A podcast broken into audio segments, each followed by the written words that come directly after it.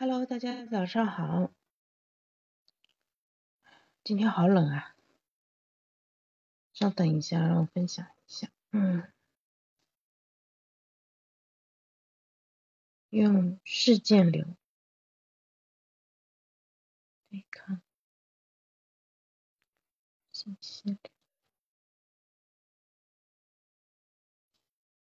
全选啊。嗯？是鸟吗？还是风？哎呀，让我缓一缓，我现在还没完全醒透。嗯。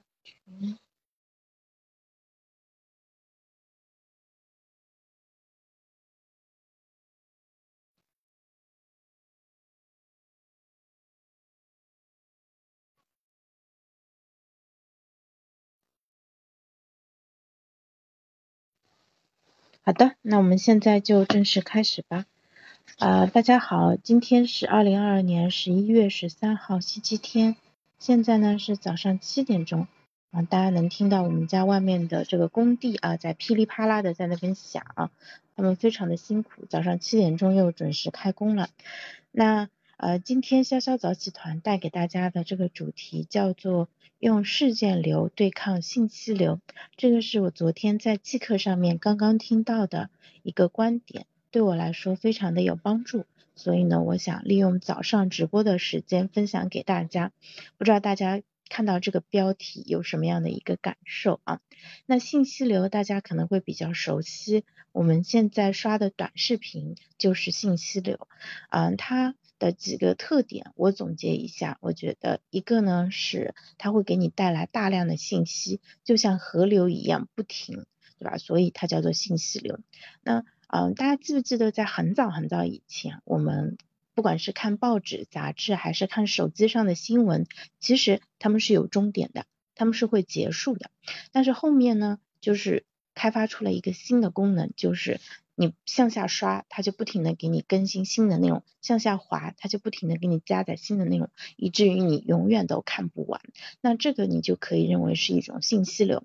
我们现在看的最主要的信息流其实就是短视频，因为大家有可能会有过体验啊，就是你刷短视频的时候，有可能你刷了一个小时，还有两个小时、三个小时，它还会继续给你推更多的内容。像现在视频号啊。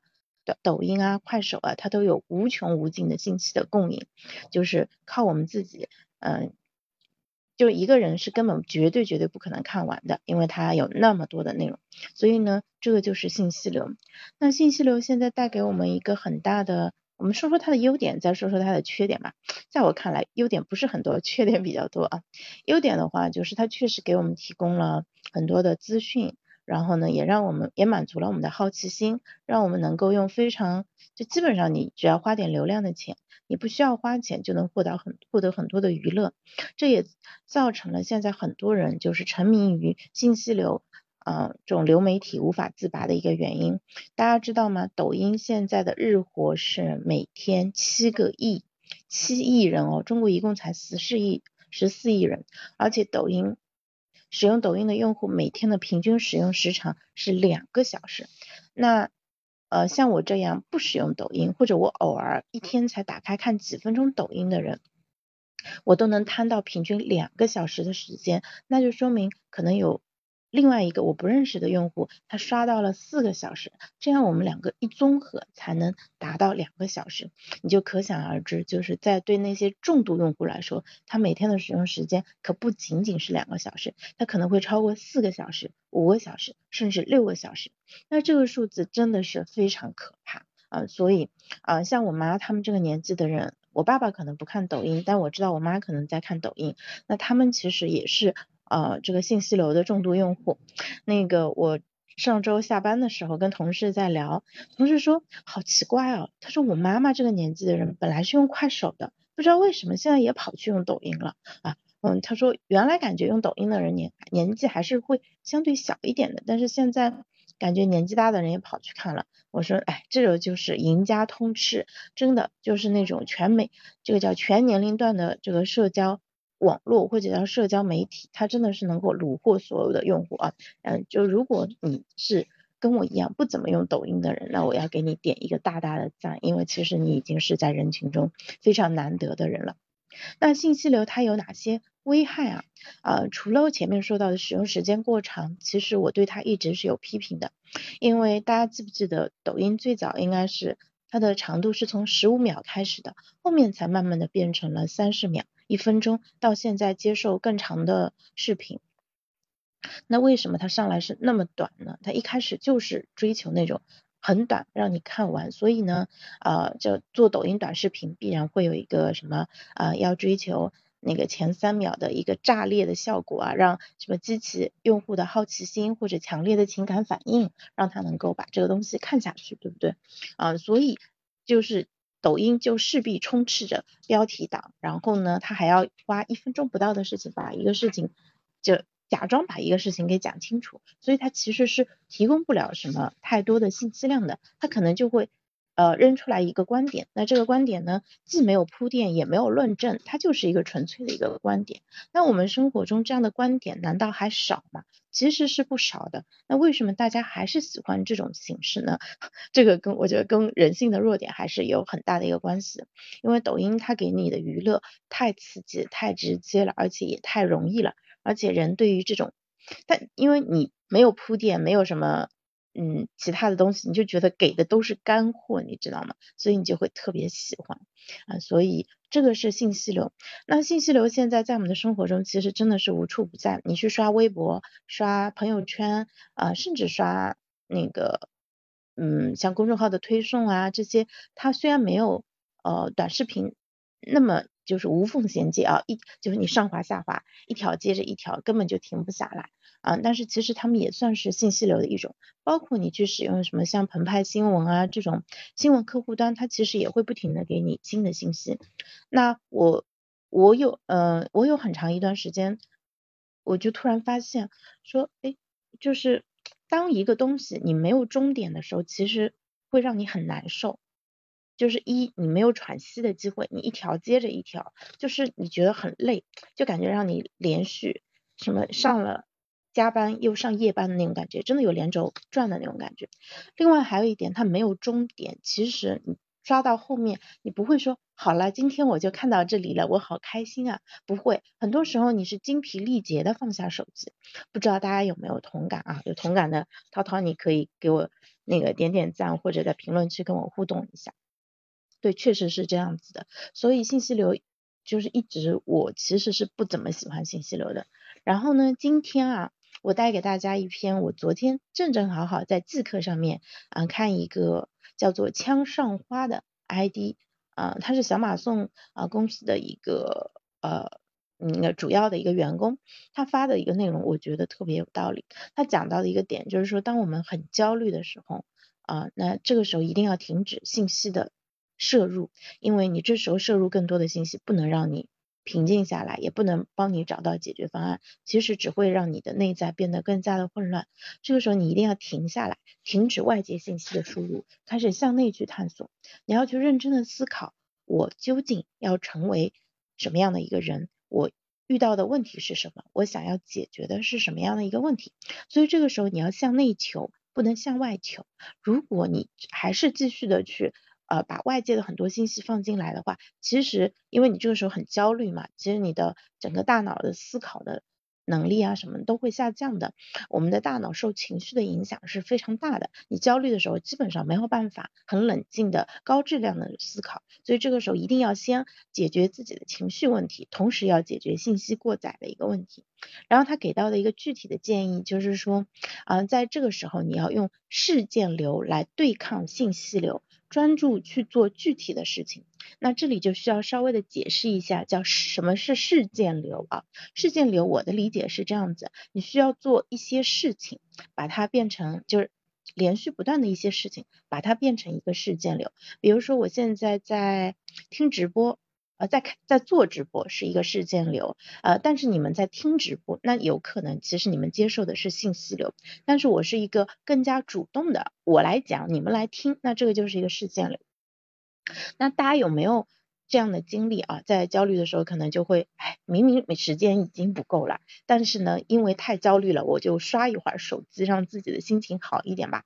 这种情况应该很常见吧，对吧？就明明有一个报告，对吧，已经快到期了，但是呢，就是静不下心来啊，不想做，那就刷一会儿短视频吧。那这个时候你就在用信息流在缓解你内心的焦虑，但是它能让你真的不焦虑吗？其实是做不到的，因为你的。大脑会变得更加的混乱，本来就已经够乱了，因为你心乱如麻。我们心乱的时候为什么会心乱如麻？就是因为里面有很多的信息在那边横冲直撞。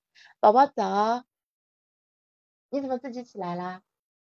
奶奶在厕所里面，稍等一下啊。嗯，好，心乱如麻，对。然后你在家给他加入更多的信息的话，其实你这个系统就会变得更加的混乱啊。那这个时候你是真的要安静的。停下来，就是把自己有时候，比如说别人找你啊，家里人关心你啊，或者呃同事跟你说什么，你其实你这个时候都很烦的。这个时候你就想让我，我想要一个人静静。但是我们现在的信息这个手机使用习惯，就哪怕我们一个人待着的时候，我们并不是真的静静，我们只是一个人在那边刷手机。所以这个是非常非常不好的一个习惯啊！我是希望大家能够意识到这一点，然后看看是不是要把它给改掉啊。当我们说我想一个人静静的时候，你真的需要让自己放空，就是你最好是大脑一片空白，呃，在自己的面前摊一个一张纸一个笔，纸和笔的好处是它不像手机和电脑有其他的诱惑，会让你说本来我是想呃思考的，结果呢我又跑去看新闻啊，看聊跟人聊天啊，或者看视频了。不会发生这种事情，纸笔它不会给你造成额外的一些诱惑，你就在纸笔上面，然后把自己感到困扰的这个事情给写下来，然后你要好好的想清楚，哎，这个事情到底是怎么回事，我到底怎么了，我接下来应该要做什么啊？这个其实是非常重要的。然后 我们小朋友现在躺在沙发上面，像一条小虫子一样，是不是？不要下来啊，你先躺一会儿，待会儿让奶奶给你穿鞋子。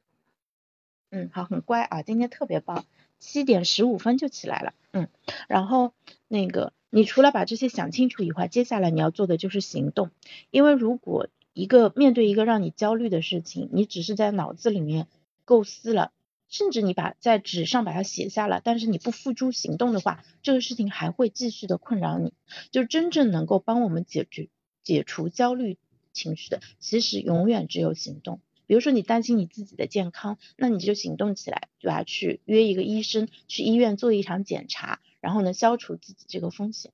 如果你担心自己这个工作没有做好，对吧？哪怕现在是周末，你就可以爬起来，打开电脑，呃，就是找到，就打开你那个觉得自己没做好的工作，你再多花点时间。其实没有什么事情是花时间。认真工作没有办法解决的，但我们很多时候就会卡在我心里，我很难受，我真的，一想到这个事情我就胃疼，我整个人都抽紧了。但是另一方面呢，我们的身体却是就是一直被困在那里，就根本就不愿意动，也不愿意去做额外的一些努力。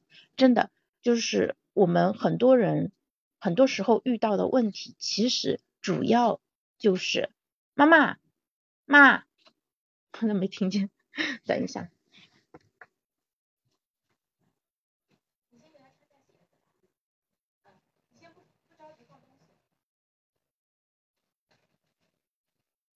好，我们早上的时候家里人还是非常配合的，就是帮我做了很多事情啊，然后我就负责在这边叨叨叨，他们负责帮忙照顾小朋友啊什么之类的啊，所以就是我前几天其实一直在讲身那个具身认知，那具身认知其实我觉得还有一个对应的词叫做身心分离，就是我心里想着一件事情，但呢我的身体却不去做，那为什么不去做？是我的身体不听话呢？是我的身体不听话吗？我觉得其实有一个很重要的原因，就是在我们很长的一段时间，我们的身体跟心灵、跟头脑吧失去了联系。就是我们可能习惯了说，哎，我刷一会儿手机，习惯了，对吧？焦虑的时候来杯奶茶，对吧？刷一会儿手机，熬一会儿夜，呃，我们已经很不习惯那种健康的作息，已经不习惯了想到什么事情我就马上去做，然后。亲自动手改造世界，没有我们还可能养成了那种什么，嗯，我 emo 了呀，或者说，哎，我那我觉得呃，我要躺平啊，或者这个太世界太卷啦之类的，我不生小孩啦，就是就是会有很多这种想法。对这些想法的话，你会发现它真的非常非常的流行，它绝对不是一个人在这样想啊。但是其实这个很大的一部分原因啊，嗯，你仔细分析一下，你会发现一你没有睡好，对吧？二你就是你没有充足的一个体力。三其实是你没有好的习惯，那这个习惯其实是思考的习惯和行动的习惯。我最近不是跟杨老师在学那个决策分析嘛？杨老师昨天晚上就在群里面感慨，他说他二十岁左右的时候就是情报竞争情报分析的专家，就是他之前为大公司工作过，就是当时就是收集竞争对手的情报，然后根据竞争对手的动态来再调整公司自己的一个。一个那个战略决策，对，所以他在二十岁刚毕业没多久的时候，那时候他就是一个情报专家，非常厉害。在商业领域，就情报跟特务没关系啊，在商业领域，情报收集依然是一个非常非常重要的一个工作啊。嗯，大公司都会有专门的团队做这个事情。嗯，谢谢。嗯，那妈妈过再过五分钟就讲完了，好不好？嗯，然后呢，他说，但是决策分析，他说我到了四十多岁，现在才终于搞明白了。他说，要是我二十岁的时候就掌握这个技能，那我在过去开公司，就是就是入职离职的这一百多个人，你想，就是那个就不用费这么大的，就不会有这么大的一个代价了嘛？哎，他说，可是没有如果，呃呃，确实是这样子的。那决策它可大可小，就是你买房子。你跟谁结婚？你生几个小孩？你那个呃定居在哪个城市？你都都可以认为是决策，这些是对人生影响很大的一个决策啊，包括什么选什么专业啊，对，去哪里上学啊之类的都是。对啊，要鸡娃鸡到什么程度，对吧？现在是跟你们聊天还是去陪孩子？这个其实也是决策。然后包括说，哎，我现在。呃，身体有点累，那我是放下手机去休息呢，还是说我继续刷一会儿手机？其实也是决策。那我们其实现就是随着智能手机现在的使用越来越普遍，其实它已经变成了一个长在我们身上的一个第三器官了。真的，我们越来越受到了这个呃这个机器的一个约束。那呃，麦克卢汉曾经说过啊，媒介及信息，媒介及信息。我们以前看新闻。呃，因为路远跟涛涛，我们可能你们两个应该年纪没有到零零后或者 一零后这么小。我们小时候是有报纸的，对吧？那个时候大家看新闻，对吧？张开一张大报纸，报纸是很大的，然后就是上面有各种各样的新闻，而且报纸它会有专门的比例，呃，社会新闻、经济新闻、政治。国际政治对吧？军事什么体育娱乐，还有什么民生这些东西都有的啊。那个时候我觉得真的我们是获得一些营养调配的，因为有专业的人士帮我们把这些文章给放在一起，然后印出来，再送到我们家门口的书报亭，然后我们只要花五毛钱甚至一块钱就可就可以获取这些信息了。但现在信息流它是不会这么智能的，抖音算法不会告诉你说啊，这个人已经看了很多那个罗永浩了，接下来我要给他看一点嗯体育新闻，或者给他放一条天气预报，让他知道明天的天气是什么，然后他还应该要了解一些跟营养相关的知识，或者是说哎需要了解最近俄乌战争发生了什么，不会，呃那个现在的那个。算法它没有做到这一点，我觉得它不是做不到，它可能觉得这样做的话不能最大化的它的利益，呃，所以的话，我们现在你去刷信息流真的有一个很大的问题，它就不断的给你喂相同的内容。我喜欢看罗永浩的那个视频，他就不停的给我推罗永浩啊，这个真的是太有问题了。我但是像我们这样子会觉得这个事情不对的人，其实是。还是挺少的，因为大家都还乐在其中啊。因为算法它它会非常，它很愿意进行自我调节，它有一个自我迭代的一个系统在里面，对吧？如果他觉得这个东西不 work 的话，就不管用的话，他会马上调整出新的来，然后再。你们身上测试，哎，你喜欢这样吗？好的，你喜欢的我就再给你多推一点。所以他真的就是不停的去迎合你，他揣测你的品味，他猜你想看什么，嗯，然后顺便再猜你想买什么。因为你看，你看了好几个空气炸锅的视频，那接下来我就可以给你推一个卖空气炸锅的直播间，或者卖空气炸锅的短视频了。对，这是信息流。那我们要用事件流。的话，其实我们一天要做的事情，我觉得就是我们现在每个人可能大家觉得啊，我工作好辛苦啊，我下班以后我不是很想动，所以家务啊我也不是很想做了，对吧？最好是有人帮我做掉啊，要么就是找个机器来帮我给做掉。那其实我们身体，我们指挥身体去做事情的话，真的越来越少了。我们现在至少大家还是在出那个。就是出门去上班嘛，因为国内还没有大范大面积的，就是嗯那个普及那个远程办公。但是你想一想啊，如果将来真的就是大家都可以在家办公，那个时候我们会变成什么样子？我我可以肯定的说啊，虽然大家省下了那个通勤的时间，但是我们的肥胖率和那个三高的问题会变得越来越严重，而且这个呃就是呃心理疾病这一块也会更加的高发。因为人和人之间的互动会变得更少，我们现在其实跟同事的交往构成了非常重要的一个交往，因为同事交往，你你它不是强迫性的，但它是必然会发生的，因为你去到一个人多的一个环境，你。必须会跟同事去打招呼，或者聊天，或者吃饭。那这个其实对很多人来说都是非常重要的，它是健康且必要的一个社会交往。但是如果将来我们真的像某国一样说，哎，接下来大家都可以在家办公了，没有需要就不要来办公室了，那这个对人真的是好事情吗？我我其实不一定这么看。我其实虽然我上班很远，对吧？我上班公司在离家大概有二十几公里的地方，每天。那个六十分钟不够啊，我必须要留出七十分钟，我呢才能确保自己不迟到。每天上班真的是长途跋涉啊，但是长途跋涉它其实也构成了我每天的必要的一个运动的量。那运动在我看来也算是事件流的一部分。我们每天的上班，你就可以把它当成是事件流。事件流包括我早上，对吧？按时起床，洗脸刷牙，吃早饭，对吧？拿上东西，然后出门。我先骑车，再坐地铁。下了地铁，我还要走一段路，然后呢，到公司开电脑，对吧？呃，倒水，上个厕所，跟同事呃说会话，然后开始工作。工作就是一件接着另外一件，然后到中午吃饭。啊，吃完饭休息一会儿，然后下午接着工作，然后那个下午下班回家，回到家以后再做各种各样的事情。大家有没有听听下来有没有感觉啊？这个其实就是一系列的事件流，我们在做各种各样的事情，他们共同组成了，就首尾相连，连成了一个事件流。那它跟短视频像不像？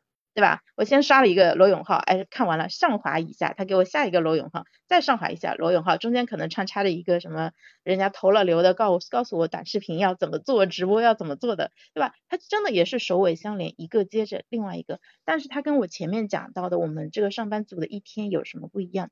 上班族的一天，哪怕我是不得不按时去公司，对吧？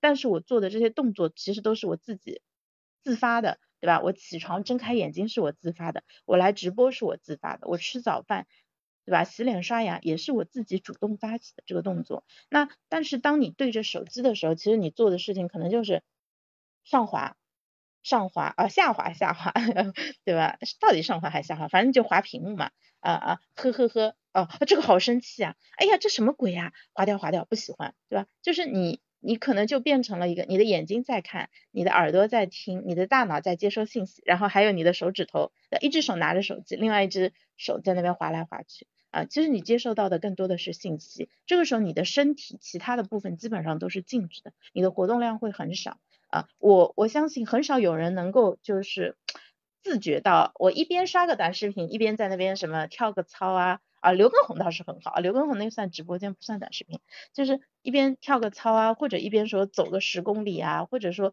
给到自己身体很大的一个活动的一个程度，其实特别少，因为你试过那种比较在身体运动的情况下看手机的话，你也不舒服，因为是屏幕会变嘛。对，所以的话就是今天讲的这个用事件流对抗信息流的话，我觉得它不只是对焦虑的人有用，其实对于普通人来说也非常的有用。我们现在呃，真的，我我一直觉得这是一个大问题。我们现在输入的信息太多了，但这些信息它又没有经过很好的整理和处理，我们基本上是没有输出的啊。我相信就是绝大多数人都有一个问题，就是你摄入的太多，然后呢，你的输出输出不足，那这个它会增加你的内部的混乱程度，其实对我们的身心健康是有影响的啊。那个。嗯，我刚才想说的一句话是什么？为什么我每天都能够呃早上做直播，对吧？我昨天做了四场，然后还录了其他短的内容。我为什么每天能讲这么多？其实不是我有多厉害，就是因为我们现在每天就有获取到这么多信息。那我每天早上的时候，我只要把我看到的东西转述给大家听就可以了。那如果我不去做这样的一个事情，那这些信息在我的体内。流窜，它会变成什么东西呢？我觉得可能不会是什么很好的东西啊，大家明白我意思吗？我再说一遍啊，就是我这像我每天早上七点半工作日的话，我每天七点钟会讲三十分钟的内容，那这三十分钟内容我是没有草稿的，就完全是即兴的。我为什么能够张嘴就来，然后那个滔滔不绝的讲个三十分钟啊？那个其实是因为我前一天看了那么多的信息。那哪怕我不做直播，我也会看那些信息。我做直播只不过是给自己挖了一条沟子，然后让这个信息能够自然的流淌出来，顺便再练一下自己的吸收、内化和表达能力。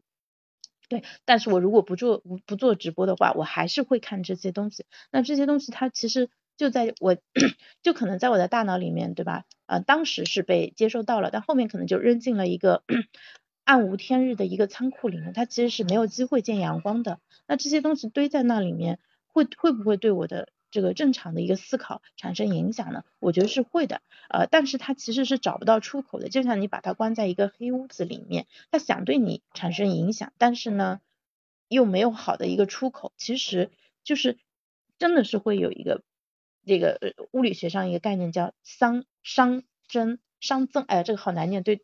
浙江人来说太难了，熵增对是非常非常困难的，所以我是非常建议大家一起来做内容的，千万不要对把这个说的开心、说的过瘾的机会让给其他人，你自己应该也要去讲。那我们我为什么不在现实中对着我的家人或者朋友去讲？哎，这个就必须说，我们必须客观承认啊，家人是没有耐心听你讲三十分钟的。真的确实没有时间，我们现在跟家里人聊天的时间也是很有限的，所以呢，我觉得像喜马呀，包括视频号啊，其实都是很好的平台。我之所以更加重度的使用喜马的话，是因为喜马提供录制功能，那录制下来的这些东西的话，有机会被更多的人听到啊。那另外还有一点，其实我自己可以再回听，因为讲的时候我可能还是像，还是一一股脑的往前冲，自己会不停的往前去跑。就让思路不要断，不停的在那边讲，但是讲完以后，我自己可能再回听一遍，就会能够从这三十分钟的内容当中抓到更加精华的一些东西。那这些东西是真的说从我的嘴里出来，又进了我的耳朵。这是我讲的时候，因为我讲的时候，我现在就在听我自己讲的内容，我自己是第一个听众，我儿子也在听。然后当我再听一遍的时候，我又听了一遍，那相当于这个信息在我这儿就是反复的。提纯，反复的去提纯，我就能够更好的去抓住它，把真正好的东西给利用起来啊。所以像事件流对抗信息流，我不知道大家听我讲完有没有感受啊？因为涛涛听完完整的，我其实很希望你后面能跟我互动一下，你你你要上麦吗？你可以上麦跟我讲一下，我邀请你一下，不方便的话你就不接受啊。就是我相信大家听完是会有不同的感受的，然后。希望大家听完以后也能够马上有行动，比如说我们去更多的做一些事情，而不是去看更多的一个内容啊。我觉得这个点是非常非常重要的。嗯，好，那今天嗯就差不多到这里结束了。好，谢谢那个视频号这边的年年和 Savage，还有涛涛和洋洋啊。我们今天到这里结束，回放呢还是在喜马拉雅这边的死磕拖延症里面。今天就到这，拜拜。早呀，宝宝。